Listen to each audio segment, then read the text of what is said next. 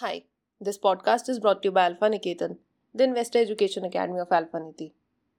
Keynes, FM, and Budget.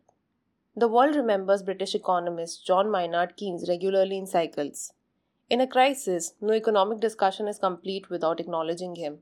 Keynes argued in the 1930s that governments could stimulate demand in an economy by boosting consumption, investment, government spending, and exports.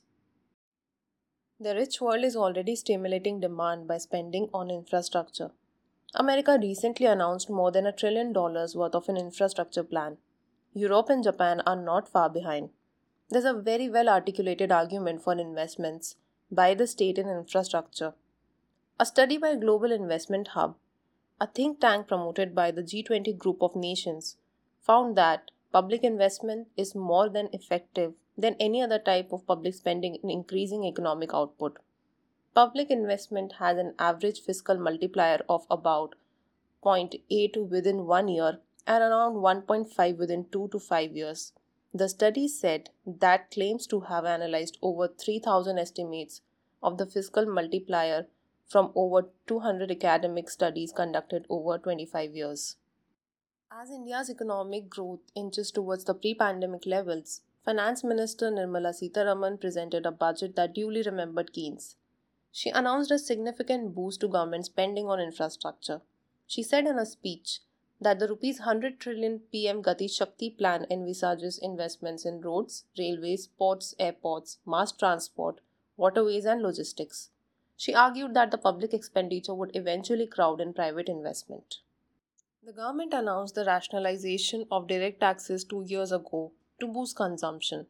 There are no revisions in personal income tax rates. With simple tax planning, those earning up to rupees 5 lakhs per annum pay little or no tax. That covers about 90% of those who file tax returns. The government also boosted the Mahatma Gandhi National Rural Employment Guarantee Scheme budget. For 2022 23, the allocation has been maintained. Both rural and urban consumption is expected to pick up as India gradually opens for business after a bout of the Omicron variant.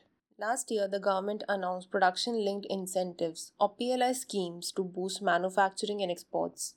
The budget this year continues to expand the scope of the PLI scheme to include the 5G telecom ecosystem.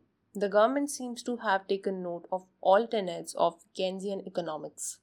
We assume that India would see growth accelerating over the next two years, there's a leg up for large listed companies that most analysts project would report a strong earning growth over the next two years.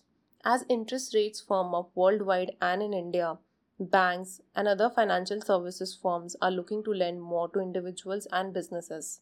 The excitement in the credit market would encourage infrastructure companies to borrow more based on projects.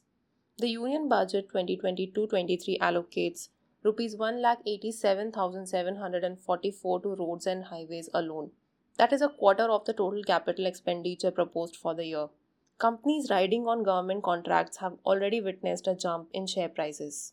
As you review your investments, you should not be surprised if the infrastructure sector stays as a lending theme for this decade. Thank you.